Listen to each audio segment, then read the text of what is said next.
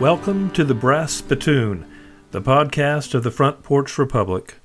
We'll chew on issues timeless and timely with a focus on place, limits, and liberty. I'm your host, John Murdock.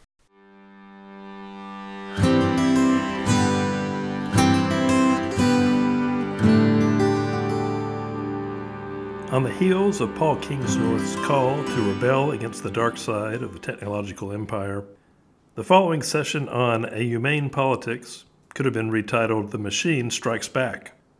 But despite the technical difficulties, smoothed over as much as possible in the following podcast, a plucky trio, or maybe a quartet, persisted in exposing the forces of dehumanization and pointing the way to something better. Adam Smith begins by questioning the war on suffering as currently fought. Mark Mitchell climbs the Tower of Babel in search of the true politics of Logos. Finally, in an era of declining religious influence, yours truly looks to the example of Francis Schaeffer. Port stalwart Jeff Polet offers an opening reflection and introduces the panel.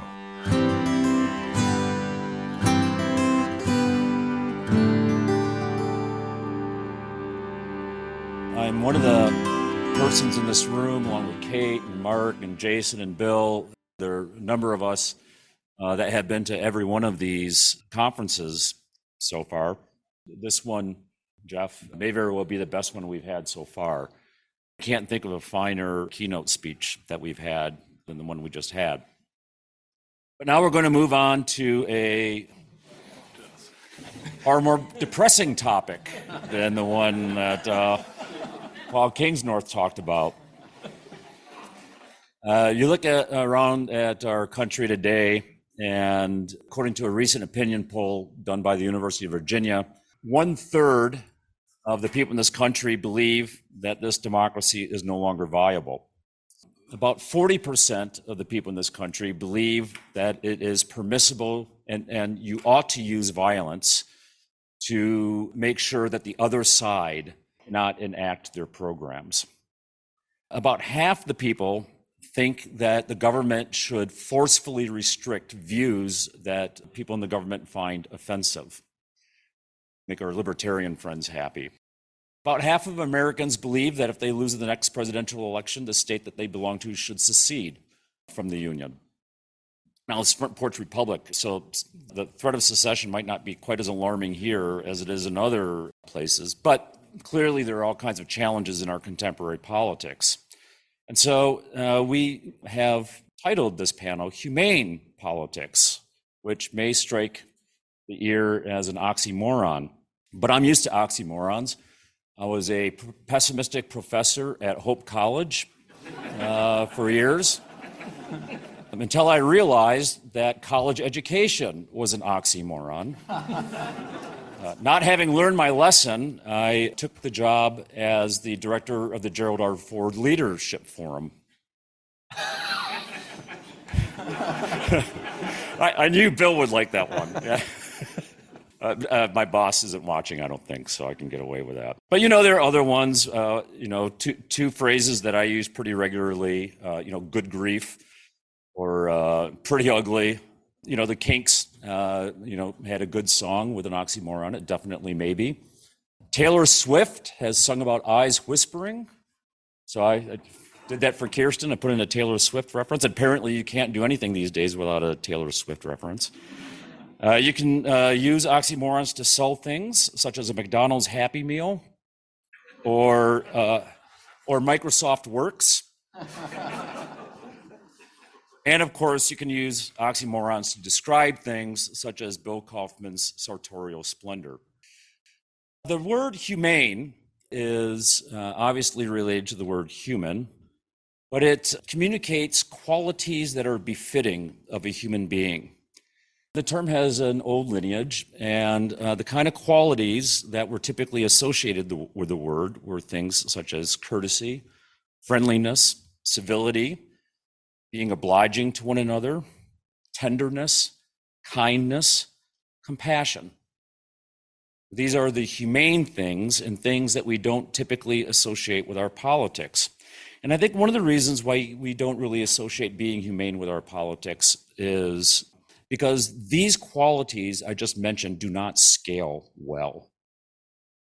The word human is obviously related to the word humus, dirt.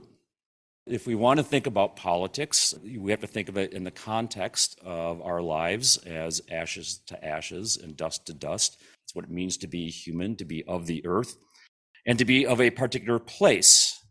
And that politics really plays a, a subordinate role in the span of our lives and in the span of the species.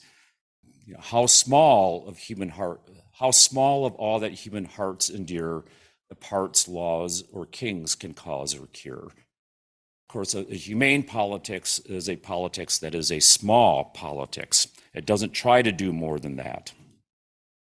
Paul mentioned during his speech this idea of there being a cultural throne. And it put me in mind of this passage from Matthew 25, which I'll read.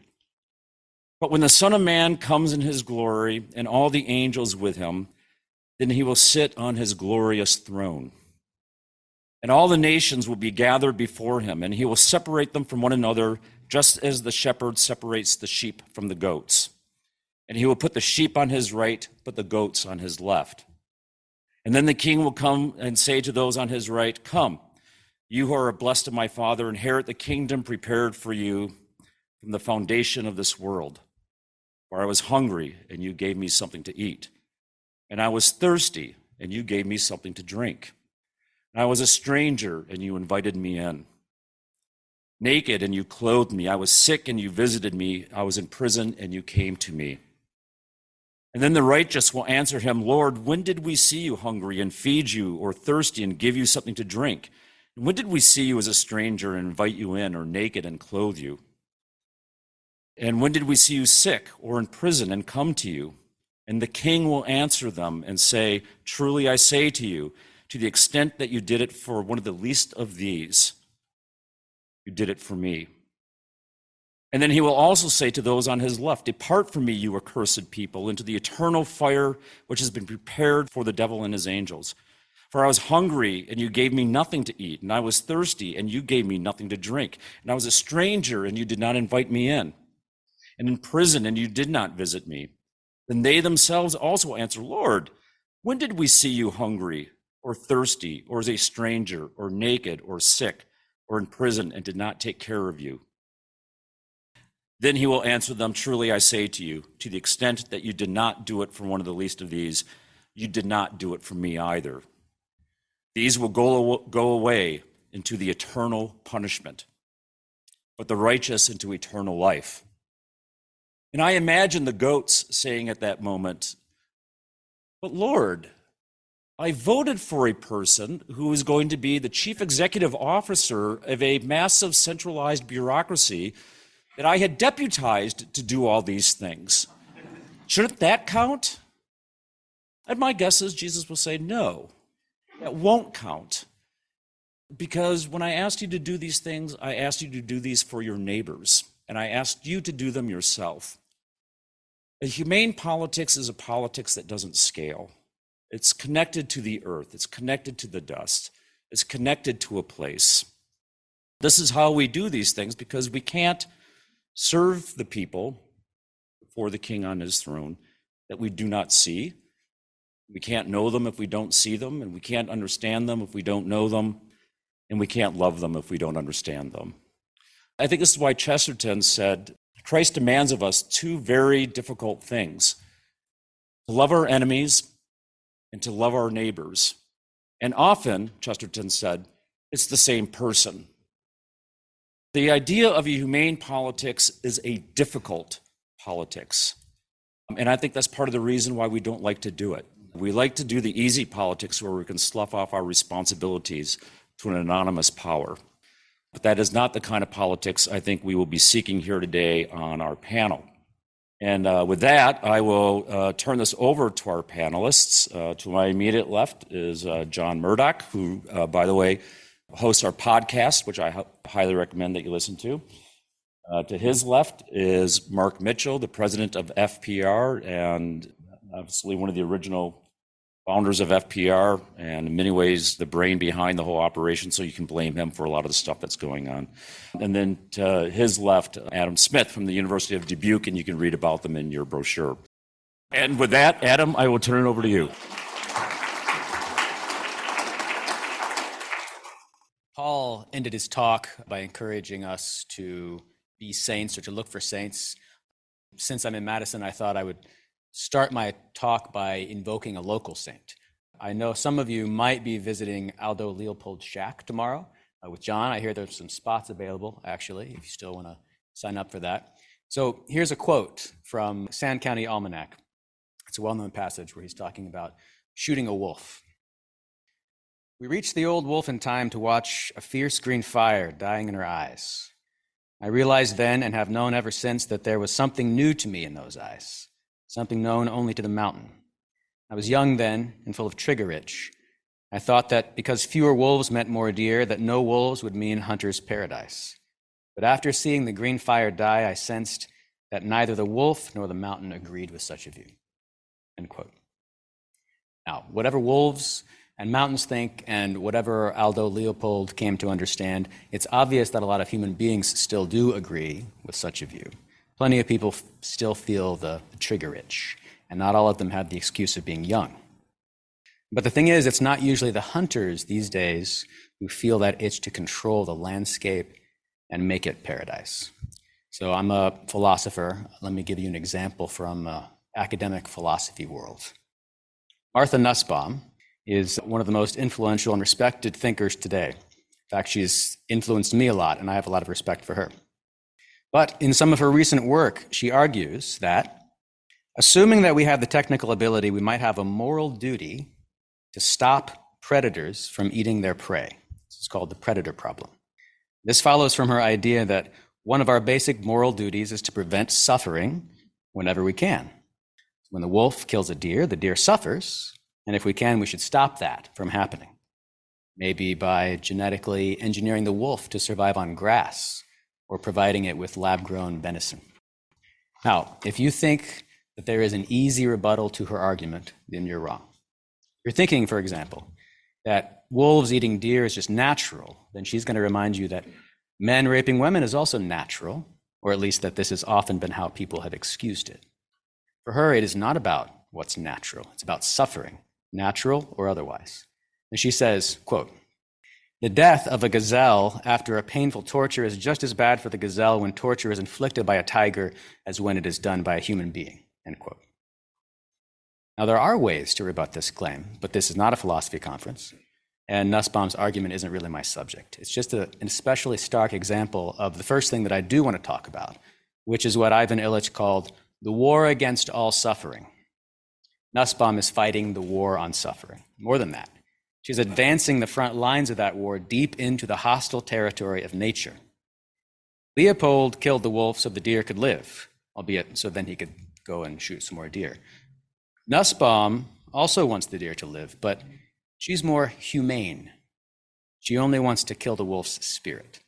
The wolf must live, the green fire has to die. I'm betting that most people in this audience came here with a pretty visceral sense of what Illich is talking about, even if you've never read his work and aren't familiar with that phrase. Nussbaum is on the front lines where things get weird, because that's where philosophers like me like to be. But the war on suffering is very old. It's been going on for a long time. And most people live well behind the front lines in the world that the war has built, and it's just everyday life. The everyday war on suffering is probably on my mind right now because we're just about to have our third child. In fact, I have my phone, my machine in my pocket with the ringer on, which is very bad, I know, just in case my wife calls me and I have to leave in the middle of the talk. I'm sure some of you have some personal experience with what's called the medicalization of childbirth. And I mean all the unnecessary monitoring and the intervention, including the pressure to induce or even sometimes to undergo a C section. It's the subject of sustained and intense criticism, not just in books by gadflies like Illich, but in prestigious medical journals and in the pro- recommendations of professional associations. None of that criticism has made much difference, though, because the medicalization of childbirth is part of the war. And to the good soldiers in the birthing suite, Every intervention becomes necessary if, it will, if there is any chance that it will prevent suffering. There are two hospitals within five minutes of our house, but my wife drives an hour away to her appointment so that she can be seen by a midwife who is not a very good soldier and is for that reason a very good midwife. Unfortunately, the midwife is going to be on, on vacation on our baby's official due date, which means there's a chance that the baby will be delivered by a doctor instead. The midwife has already warned my wife about the pressure the doctors will likely put her under, the lectures that they'll give her for not wanting to do this or that. Now, which do you think that my wife is more anxious about? The suffering of giving birth or the war that the doctor wants to fight against that suffering? So it's clear, I hope, what I think of the war on suffering. I don't want the green fire to die, and I'm betting you're with me. But I want all of us hopeless romantics to sit for a minute with the conviction that fuels Nussbaum's war. Deep down, the war on suffering is fueled by the feeling that no matter how pretty it is, maybe the green fire isn't worth the pain. Which of us hasn't felt the force of that feeling? At least once in our lives, if not every day. Very human feeling. In fact, I think if you've never felt it, if you've never felt not just the spark of compassion, but a flicker of existential rebellion against the terms of the cosmic deal, no meaning without suffering, then a fire has gone cold in your soul. And I think it's vital to keep those flames of compassion and of rebellion, even, from going out. But the war on suffering is something else. Compassion and rebellion are human responses to suffering. But the war on suffering is not compassion and it's not rebellion. The war on suffering feeds on those human feelings like a parasite, feeding on its host. It takes what is most fully human about us our ability to suffer with other creatures, and our ability to wrestle with God. And it takes those essentially human qualities and uses them to make us less than human.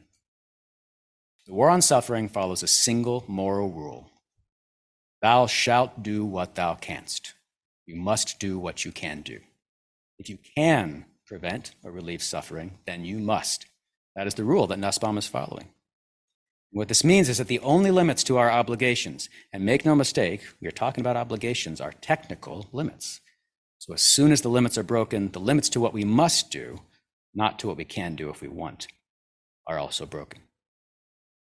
War on suffering is not just the desire, is not the desire and the determination to relieve another's suffering. It's not a noble argument with God. It's more than just wishing we could change the terms of the cosmic deal and have meaning without suffering.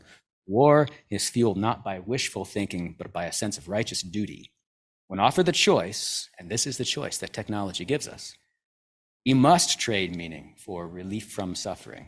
If not a legal duty backed up by force, although in some cases it is, probably that will become more common, it's a perceived moral duty that puts intense pressure on people to conform.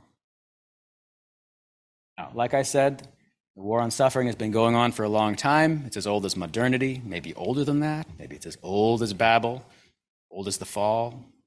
It's normal. And to most people, it's invisible. But I'd like to suggest that the war may have recently entered a new phase, and that what marks this phase is its increasing visibility to an increasing number of people. Front lines have gotten closer to home, so to speak, and far out thought experiments like Nussbaum seem nearer to reality than they used to be. And here I'm just going to go mention the whole COVID thing and move on. If I'm right that we're in a new phase of the war, and the reason for it is pretty straightforward. It's the technology, stupid to quote Bill Clinton. But this is a ruse, actually. Technology expands choice by foreclosing options. New capacities generate new duties. You must do what you can. Most striking example of this is probably the argument, and it's a perfectly coherent argument, that because we can block puberty, we must, in order to prevent children from suffering life in a body that did not, they did not choose to have. This is a real argument, by the way. And the thing about this argument is that while it's just as far out as Nussbaum's, if not more so, it's just the logical bleeding edge of an orthodoxy that already rules in hospitals, schools, and other institutions. It's the tip of the spear plunged back into the heart of everyday life where people can feel it. Now, I've spent some time on the war on suffering and I've emphasized that it's in this new phase of obviousness because I think it's the best way to pr- approach my subject, which is politics of re enchantment. And I'm betting that this audience already has a good sense of what this phrase might mean too. We have Paul here as our keynote, after all. I think it's fair to something like to say that something like reenchantment is, is one of his themes. But it's not just Paul. Reenchantment is, is in the air.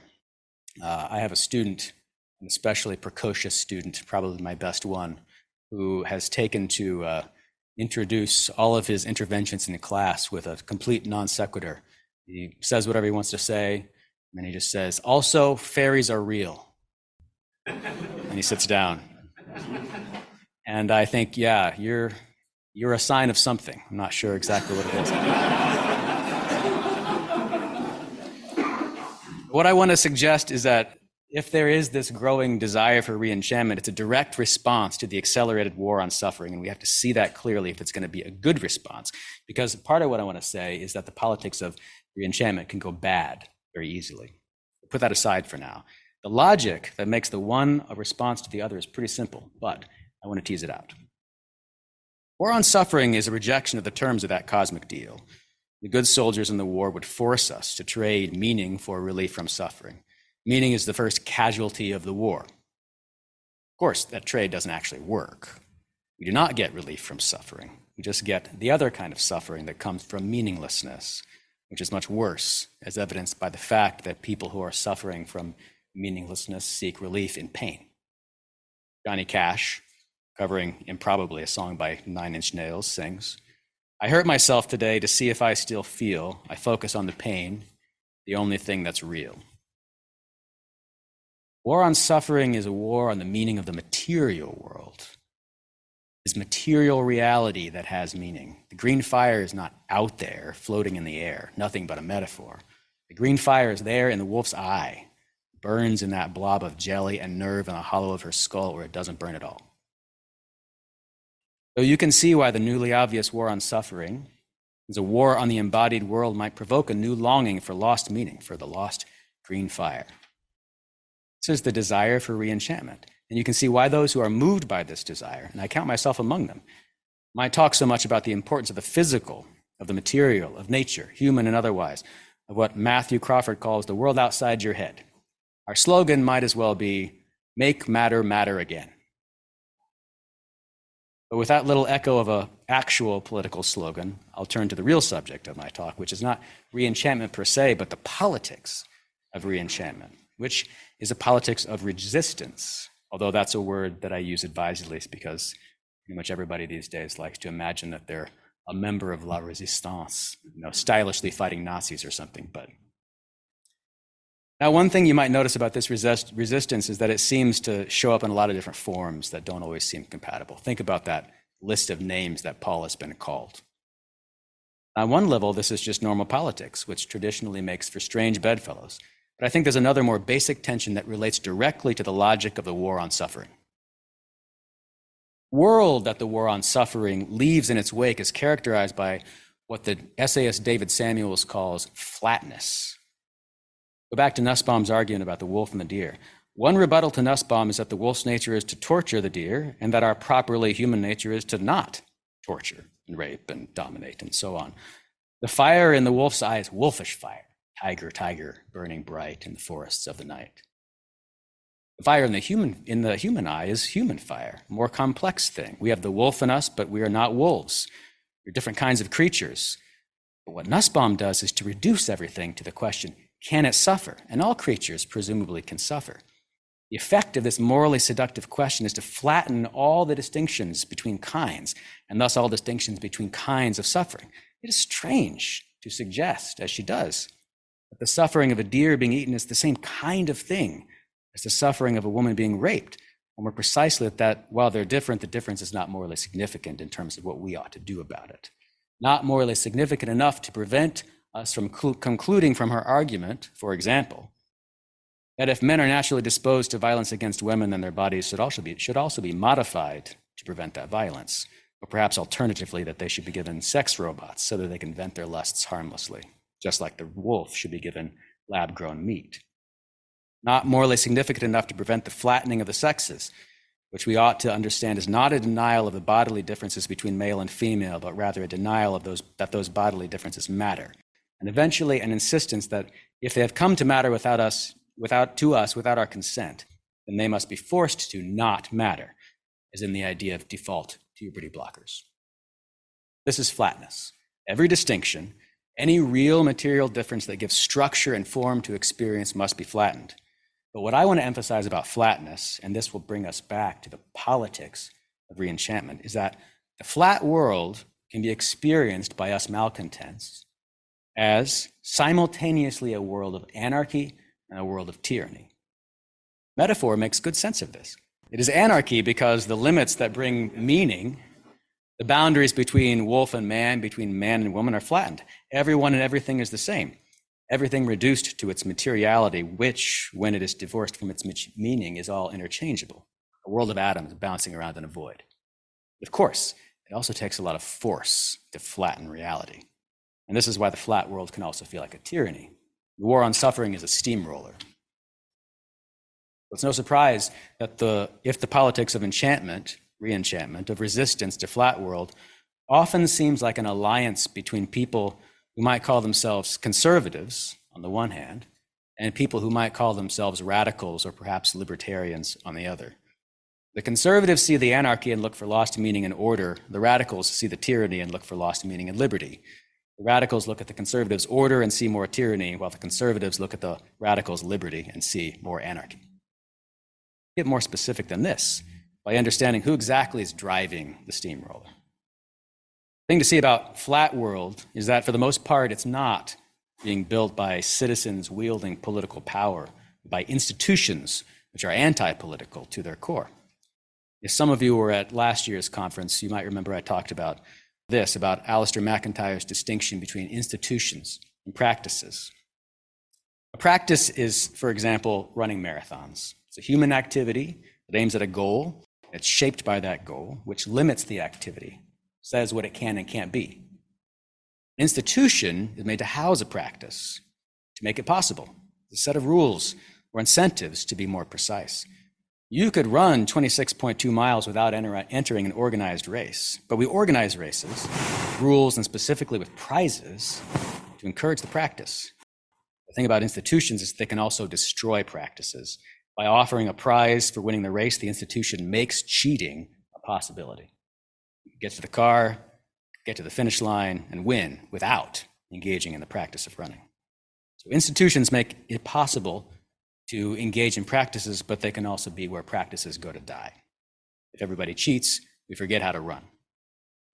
It is the institution of medicine, not the practice of medicine, that medicalizes childbirth and flattens gender in the name of the war on suffering.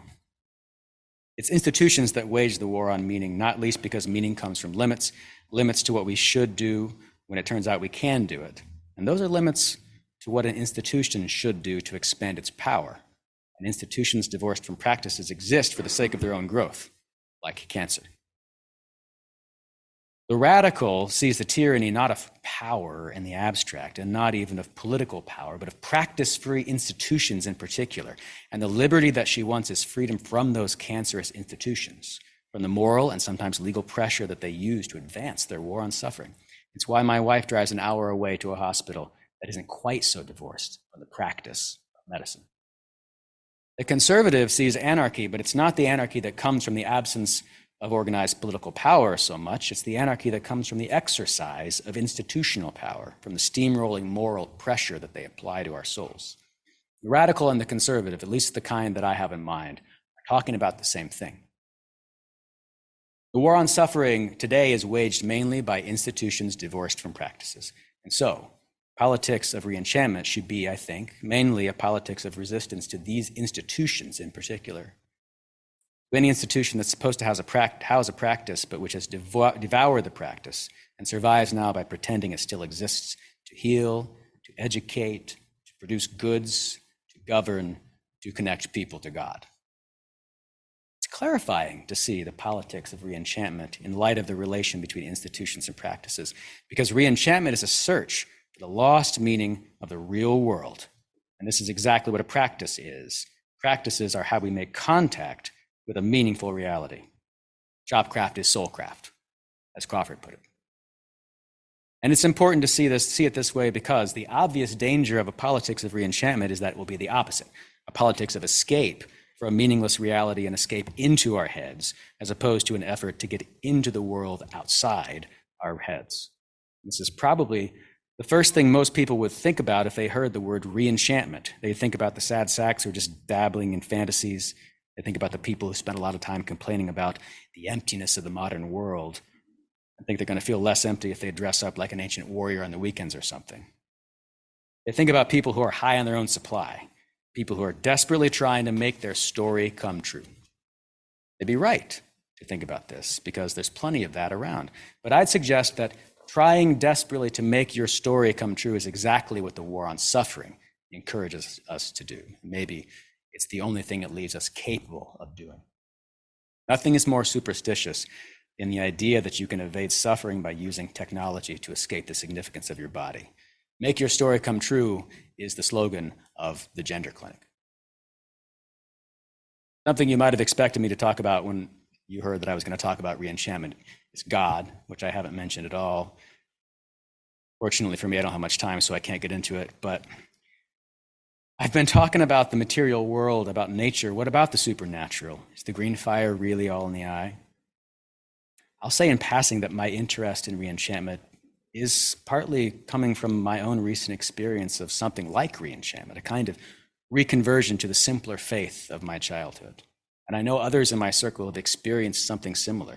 Maybe this is part of why it feels to me like it's something in the air. Let me just say this in closing. The practical, everyday work of reenchantment is the rediscovery not of meaning in the abstract, but of practices that put us in contact with meaningful reality by putting us in touch with our limits. And I think this focus on humble everyday practices is the right way to point to a transcendent God. It's not the God that makes America great again, or whatever. It's not the God of big things. That's the trigger itch again. I think Heidegger is right. Only a God can save us now, but it's the God of small things. I think we re-enchant the world not with grand plans, but with one small thing at a time. So it's not surprising that I'll conclude by saying that the politics of re-enchantment, if it's going to be a good response to the war on suffering, and not a bad one, has to be a local politics. But if that brings us down to earth, then it also invests the idea of localism with its full cosmic significance. Localism isn't just a strategy of governance or an escape into the bush or a, our sop to our nostalgia. Localism is how we make matter matter again. Thanks.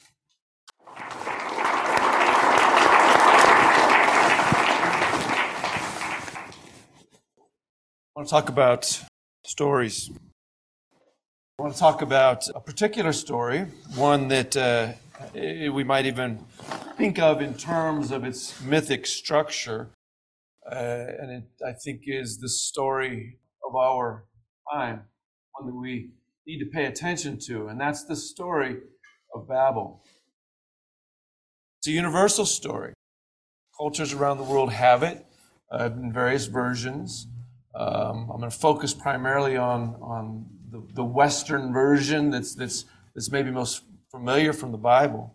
But the basic story that, that keeps returning is familiar. There's a, it comes in the wake of the flood, there's a disaster, and then a group of people move to the plain. And motivated by what uh, seems to be a collection or a combination of fear and ambition, uh, they, they're motivated to act collectively and embark on a project. And the goals of this project are, are multiple, but the specific idea is to build a tower. Why? Well, one reason we might imagine is to escape another flood.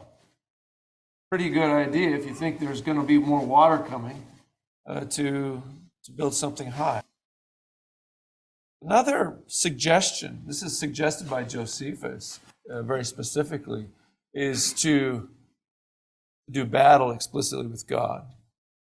In fact, the story that Josephus tells has Nimrod as the agent of this, of this project. And every night he climbs to the top of the tower and gazes into the heavens. And as the tower gets higher and higher, archers begin shooting arrows into the sky.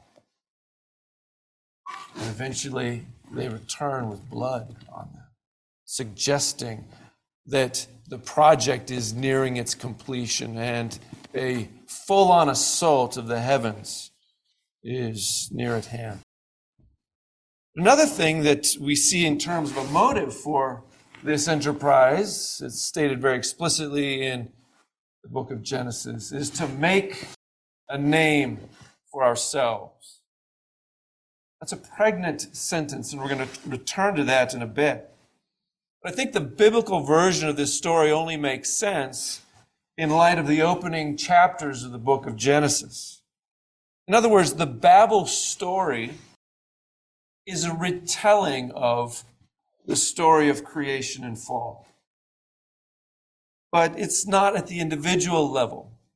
It's a political retelling of the same cycle, the same dynamic.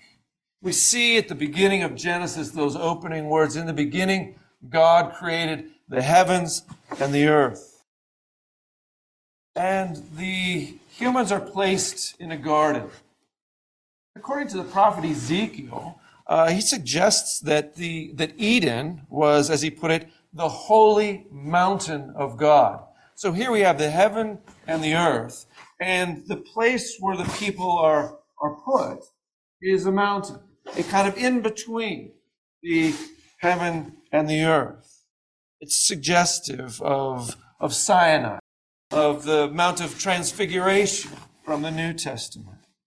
It invokes a cosmological vision of a hierarchical order that, in a sense, is recapitulated with the specific story of the creation of Adam, where God takes the, the, the dust of the earth, the lower, and, and fuses his breath into, into this creature. We have man made in the image of God, uh, but also somehow participating, providing a kind of unifying example of the higher and the lower. And the man is given dominion to rule the creation, the kind of steward of the king.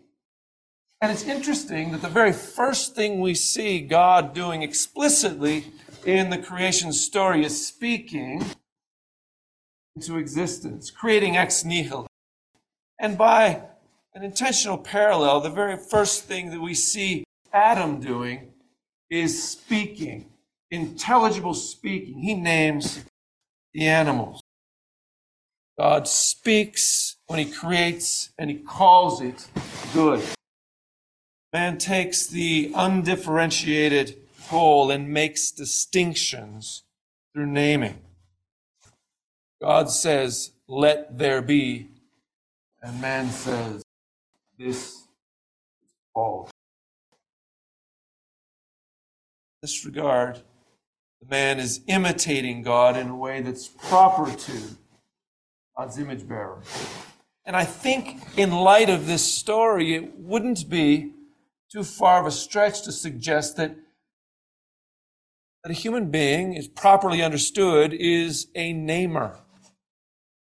Homo namer, perhaps, would be a nice, condensed understanding of what it means to be human. And when we name, we make distinction. We express the order of the creation. And we do this using the, the almost inexplicable power of a simple word, namely, is. We say, this is that. Or we say this is not that, which is another kind of naming because it's making a distinction. And as Jason Peters spoke about this morning, I think the act of imagination is an unavoidable aspect of this ongoing task of naming. For naming did not, was not a one time event. It's the ongoing prerogative and responsibility of human beings. Politics begins with right naming. And right naming is the right use of the Logos. Now, logos is a Greek word. We've all heard it. Has a, a kind of complex set of, of meanings. It can mean word, it can mean rational principle, cause. It implies a, an ordered hierarchy. As soon as Christians, at least, hear that word logos, we're immediately taken to God, John's gospel, where he opens with a kind of hymn of creation. It's a, it's a highly stylized retelling of the story of creation. Even begins with the same words in the beginning. He refines and brings out a particular aspect, using what may be the most profound sentence ever written. In the beginning was the Word. The Logos is at the heart of reality. Naming well is inseparable from participation in the Logos. And Logos is rational order. Therefore, misnaming, bad naming, is anti-Logos. Anti-Logos is anti-rational by definition. It's a confusion of the created order. And confusion is the meaning of Babel. Thus, bad naming is anti-logos, which is synonymous with the spirit of Babel. Let's return now to that story from Genesis chapter 11. The motive explicitly laid out there is we're going to make a name for ourselves. What does that mean? In light of what we saw in Genesis 1 and 2, God creates, He names the man, and gives the man the task of naming the rest of creation. And we see in the Babel story the man saying, the men saying, the, the human being saying, let's name ourselves. Let's make a name for ourselves, which is a kind of enterprise of self naming. It's a, an explicit usurpation of God's divine authority. It's rejecting the name, the identity given by God, and seeking to self create. It's an assertion of autonomy autonomy from God, which is autonomy from the created order, which is autonomy from reality, which is a pretty good definition of insanity. And I want to think about this naming enterprise through the, the lens of the concept of the symbol. It's been pointed out by a lot of people in recent years that, that symbol, that word, is, a, is derived from a complex compound Greek word, meaning to throw together. So symbolic, a symbol, is, is putting two things together that, that ought to be put together. It'd be safe to, to name well. But in contrast, diabolical is derived from a complex Greek word, meaning to, to tear apart or to throw apart. Quite literally, it's, it's diabolical when two things that ought to be joined are, are torn apart. But I think more subtly, perhaps, it's equally diabolical when two things that ought not to be put together are forced together. And I think there is a relationship between the symbolic and the erotic. And I don't mean the sexual, but I do mean loving attraction or desire. When two things that ought to be joined come together, fruitfulness is the result a biological fact, we all know, that it also applies to ideas, to concepts. For when two things that ought to be joined come together in a mind, meaning is the result. Eros draws together things that naturally cohere. And love gives birth to fruit. It's a ironclad rule of reality. But there's also a relationship between the diabolic and the thanatautic, which is a Greek word meaning ordered toward death.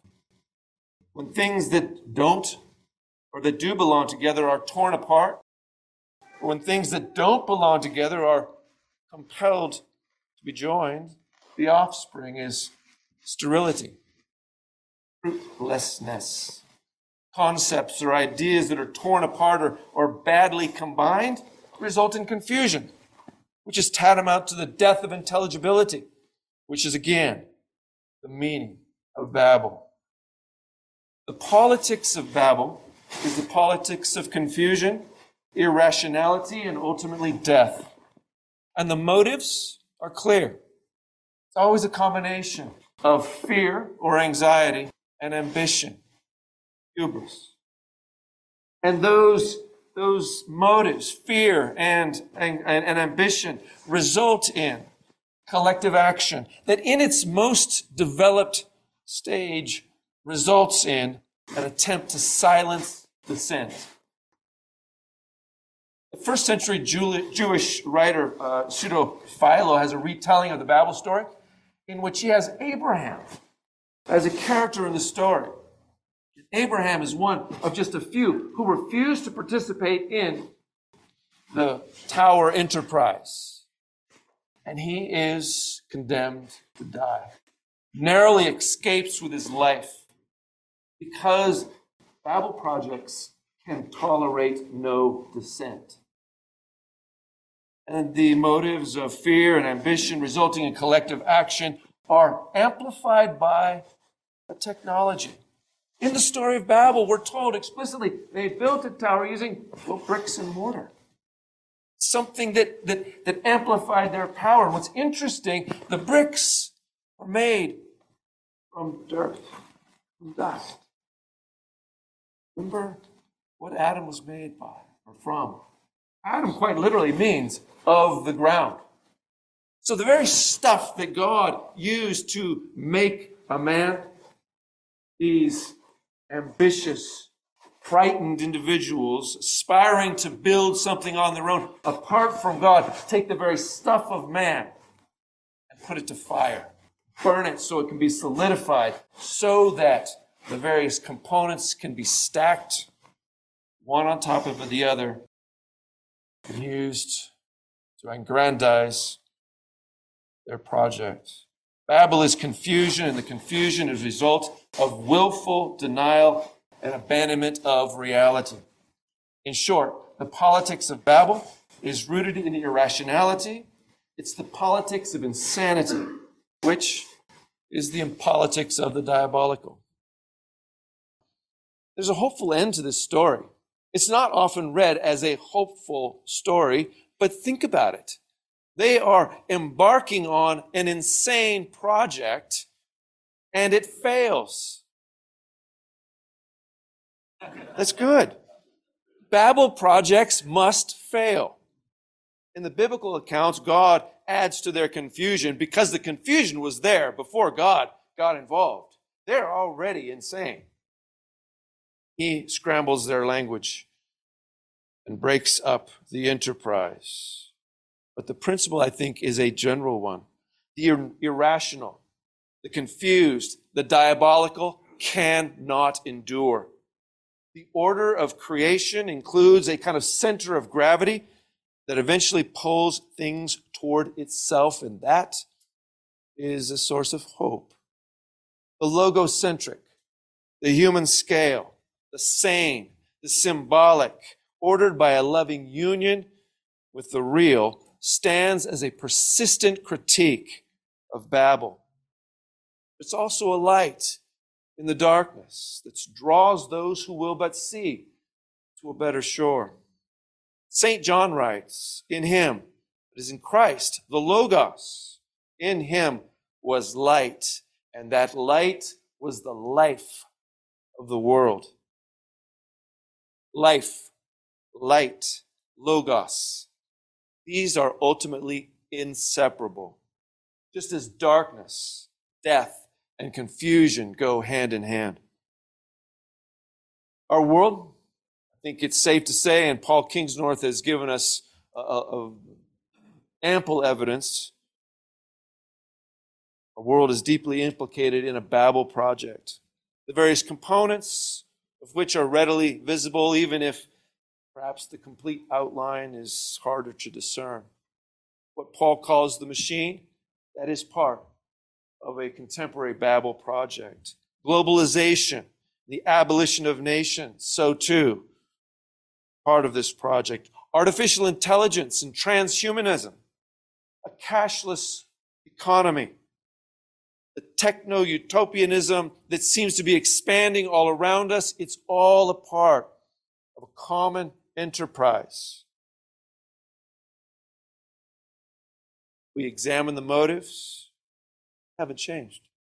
It's a combination of anxiety, of fear, combined with monumental hubris. Practical politics of Babel, collective action, and ultimately the attempt to silence all opposition.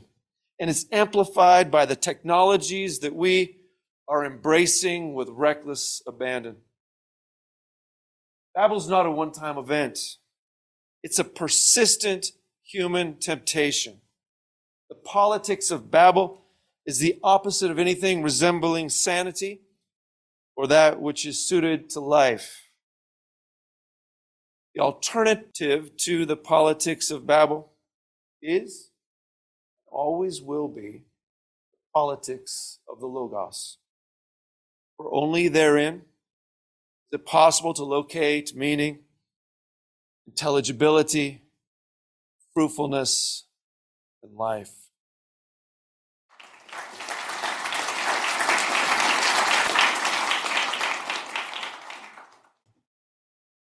We live in an age of collapse. Major media outlets use words like stunning and tectonic. You describe the results of a poll that was released in March of this year. The headline at the Wall Street Journal, which funded the survey, was America Pulls Back from Values That Once Defined It, with the subtitle Patriotism, Religion, and Hard Work Hold Less Importance. Writing out the dispatch, commentator Nick Catoggio dubbed it the poll, capital T, capital P. The poll made news because of what seemed a dramatic drop in just a four year period.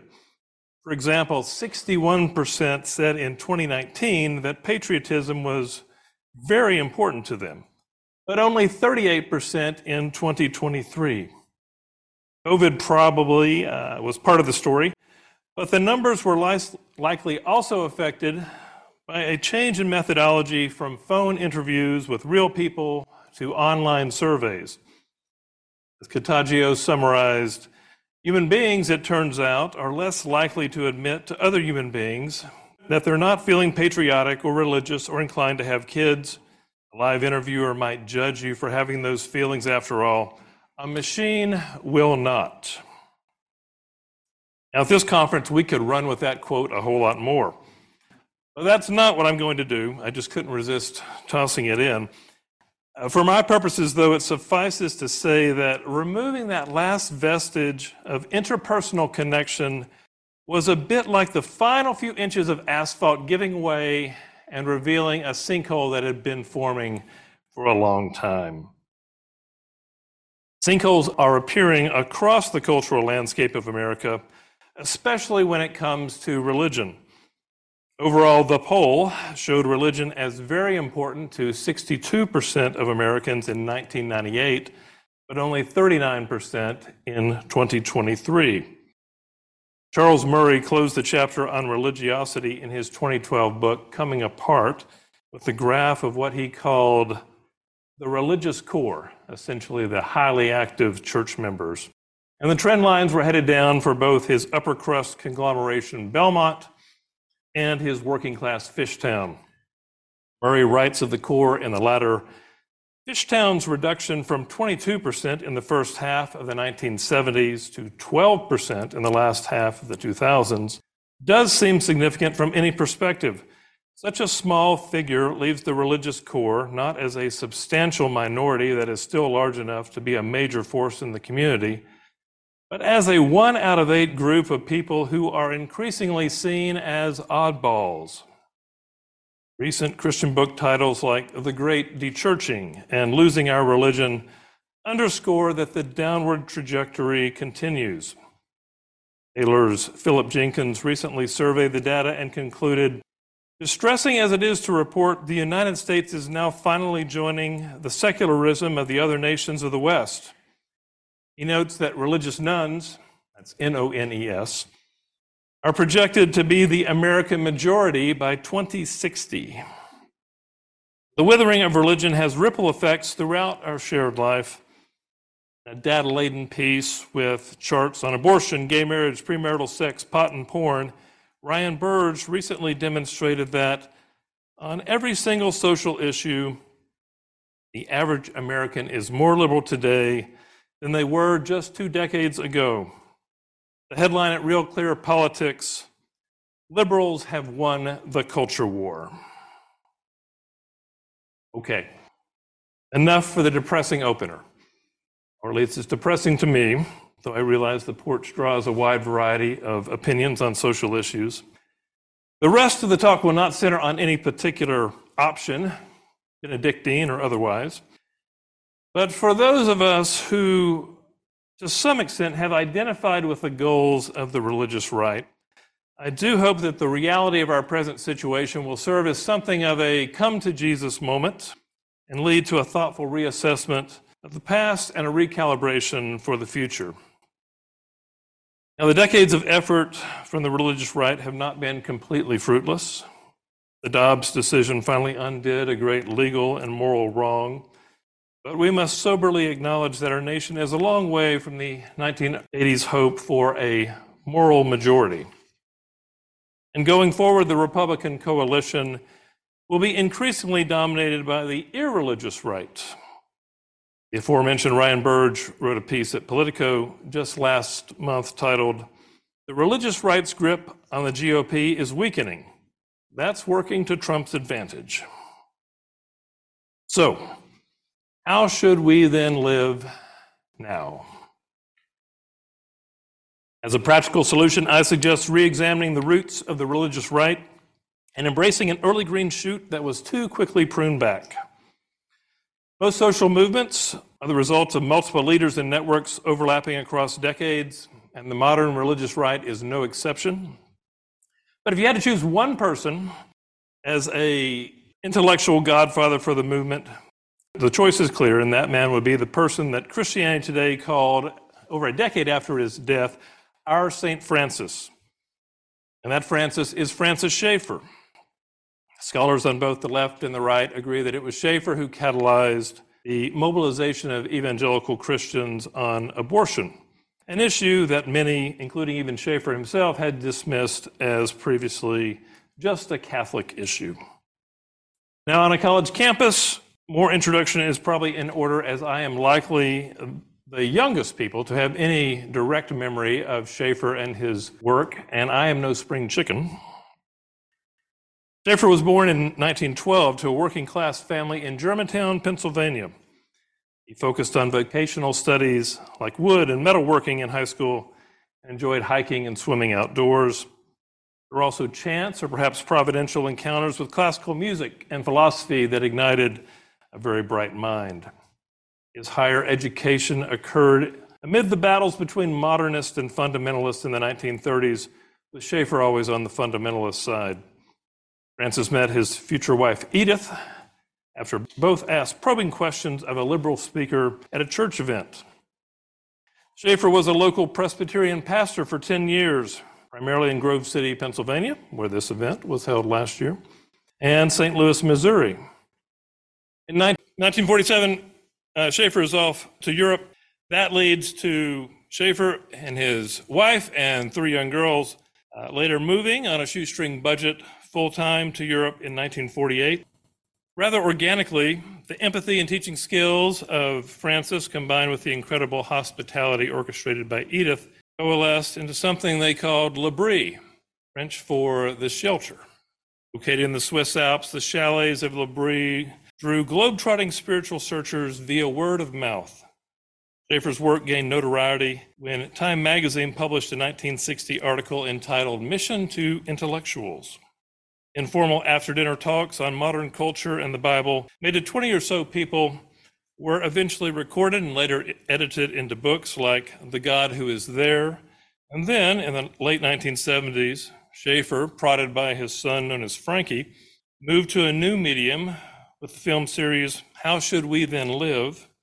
That was followed by Whatever Happened to the Human Race, where he paired with future Surgeon General Dr. C. Everett Koop to focus on abortion and other life issues. Schaeffer's speeches would reach tens of thousands, including addresses to packed houses at places as diverse as the evangelical Wheaton College and the elite Harvard University. He and Edith both had book sales in the millions. Time again took notice when, in 1984, he died at the age of 72 after a multi year struggle with cancer. John Whitehead of the Rutherford Institute, who rose to prominence on Schaeffer's coattails, summarized his impact in 2007 saying, Without the influence of Francis Schaeffer, the so called Christian right of today would not exist. It is highly unlikely that people such as Pat Robertson, Jerry Falwell, James Dobson, and Tim LaHaye, I realize some of you might need an explanation on those people, but I don't have time for that, uh, and others would not have had the political influence that they wield. This despite, this is this, again still Whitehead speaking, this despite the fact that much of what comes out of the mouths of these people would today alarm Francis Schaeffer. Indeed, much of Schaeffer's story runs counter to today's expectations for a Christian conservative. At 18, frustrated by the treatment of women on a factory floor, he joined an impromptu strike and lost his job during the Depression. He regularly crossed color lines and in St. Louis said that he would resign if the congregation he served moved to the suburbs. Those who encountered Francis Schaeffer throughout his life regularly commented on his kindness and attentive listening. In the 1960s, when most fundamentalists embraced isolationism, Schaeffer studied rather than skewered the culture, becoming well versed in the films of Fellini and the music of Jefferson Airplane. While he embraced politics in the 1980s, Schaeffer wrote in his book, A Christian Manifesto, we should not wrap Christianity in our national flag. And he repeatedly warned of the dangers of authoritarianism. Now, abortion would emerge as a key focus during the final years of his life, but Schaeffer arguably first set the groundwork for that effort in a short book called Pollution and the Death of Man, first published in 1970. Typical of Schaeffer, he was aware of and thoughtfully engaged with one of the most important works to come out of the environmental movement, namely The Historic Roots of Our Ecologic Crisis by Lynn White Jr. Several ways, White was the inverse of Schaeffer. While Schaeffer was raised in a largely irreligious home, with a father that directly opposed his desire to become a minister and his burgeoning fundamentalism, White grew up in a very religion focused household, the son of a Calvinist professor of Christian ethics, and White would himself obtain a master's degree from the Modernist Union Seminary before pursuing medieval history as a focus. But both White and Schaeffer saw the importance of ideas in shaping culture, and they both crafted theories of history centered on the ideas of Christianity. Professor White used his perch as a historian at UCLA to lay blame for a polluted world at the feet of a Christianity that had obliterated reverence for the earth and empowered science and technology to exploit it in unprecedented ways. And with that basic assessment, Schaeffer largely agreed, calling White's work a brilliant article. Schaeffer also tipped his hat to the hippies, writing, hippies of the 60s were right in fighting the plastic culture, and the church should have been fighting it too, a long, long time ago before the counterculture ever came onto the scene. More than this, they were right in the fact that the plastic culture, modern man, the mechanistic worldview in university textbooks and in practice, the total threat of the machine, the establishment technology, the bourgeois upper middle class is poor in its sensitivity to nature. Machine is eating up nature on every side. Schaeffer criticized what he called Platonic Christianity, which was focused exclusively on a heavenly tomorrow and had no role for the physical creation of today. Schaeffer contended that Platonic Christianity was not authentic biblical Christianity. And Schaeffer then detailed a hierarchy of God, man, animal, plant, and machine. By machine, here he seems to mean physical objects and their utilitarian functions.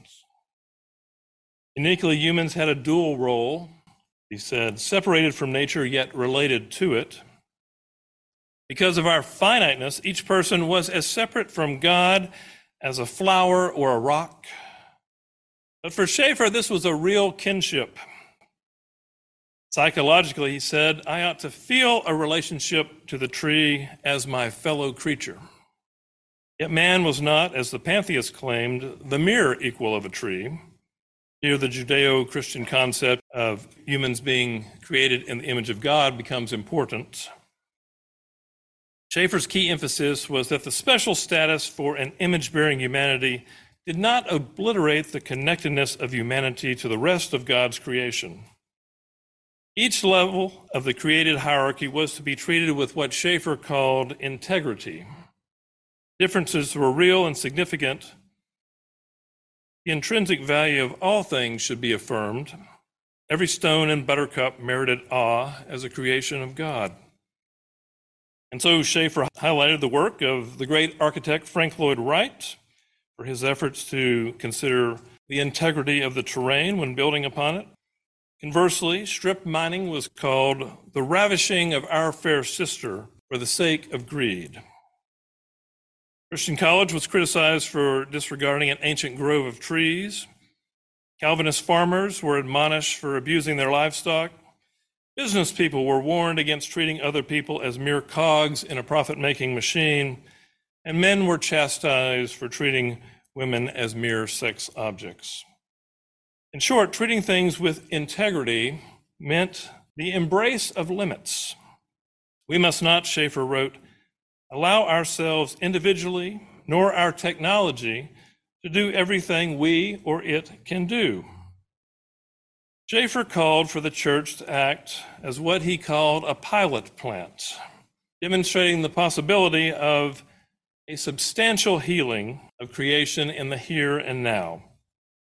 However, Schaeffer lamented that evangelicals were instead practicing a sub Christianity and had largely missed the opportunity save the earth for man and the opportunity to reach the 20th century with the gospel of Jesus Christ. Now, almost a quarter of the way through the 21st century, we are seeing more evidence that Schaeffer was right to be concerned. Regarding the value of preborn persons, the one issue where the religious right firmly embraced the idea of biblical integrity over mechanistic utilitarianism, the church has achieved some success.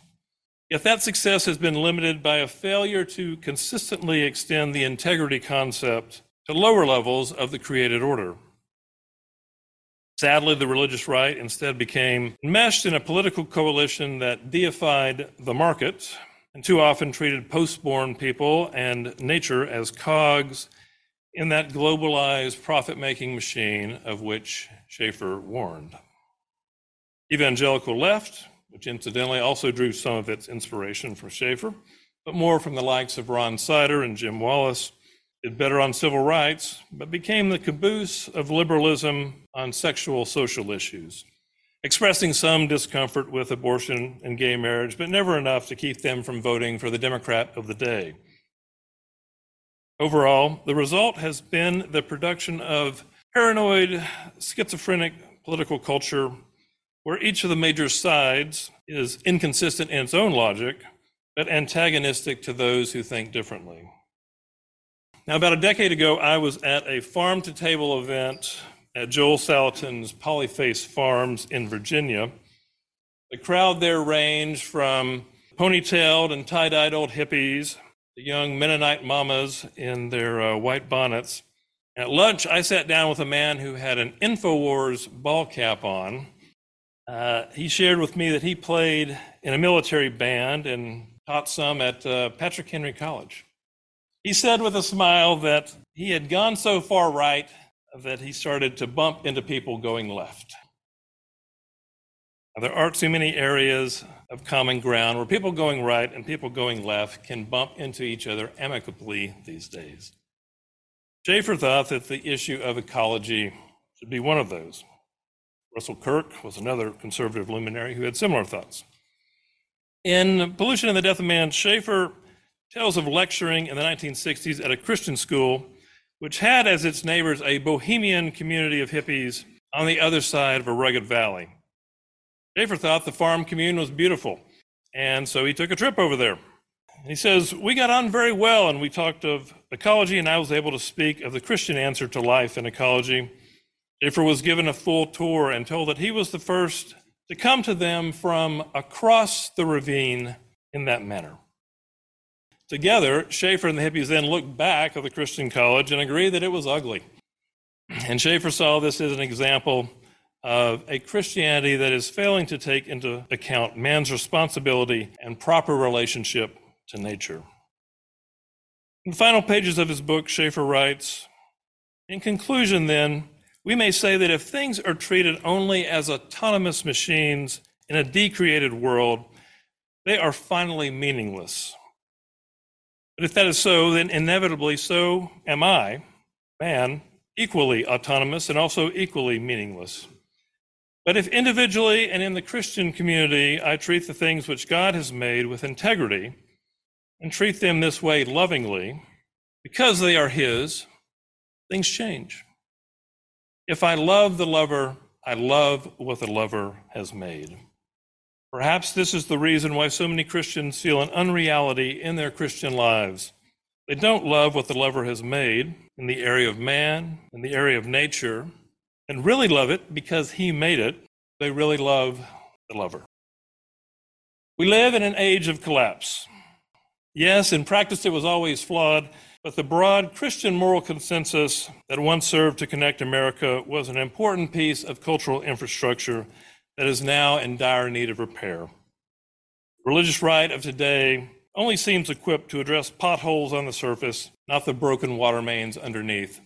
Nor is it always clear that evangelicals, once known for their evangelization, truly see liberals and Democrats and tree huggers as lost people created in the image of God, rather than mere adversaries to be vanquished in pitched political street battles. As the religious right ponders the future, the movement would do well to look back upon the full thought of one of its most important founders. At his best, Francis Schaeffer was a person filled with compassion for his fellow man and for all his fellow creatures, a person who was willing to go across the ravine in the service of both.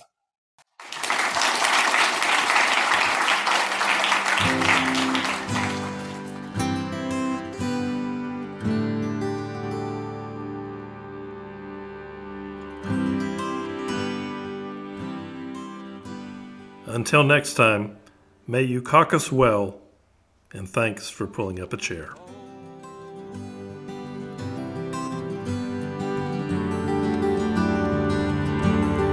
Find your way home.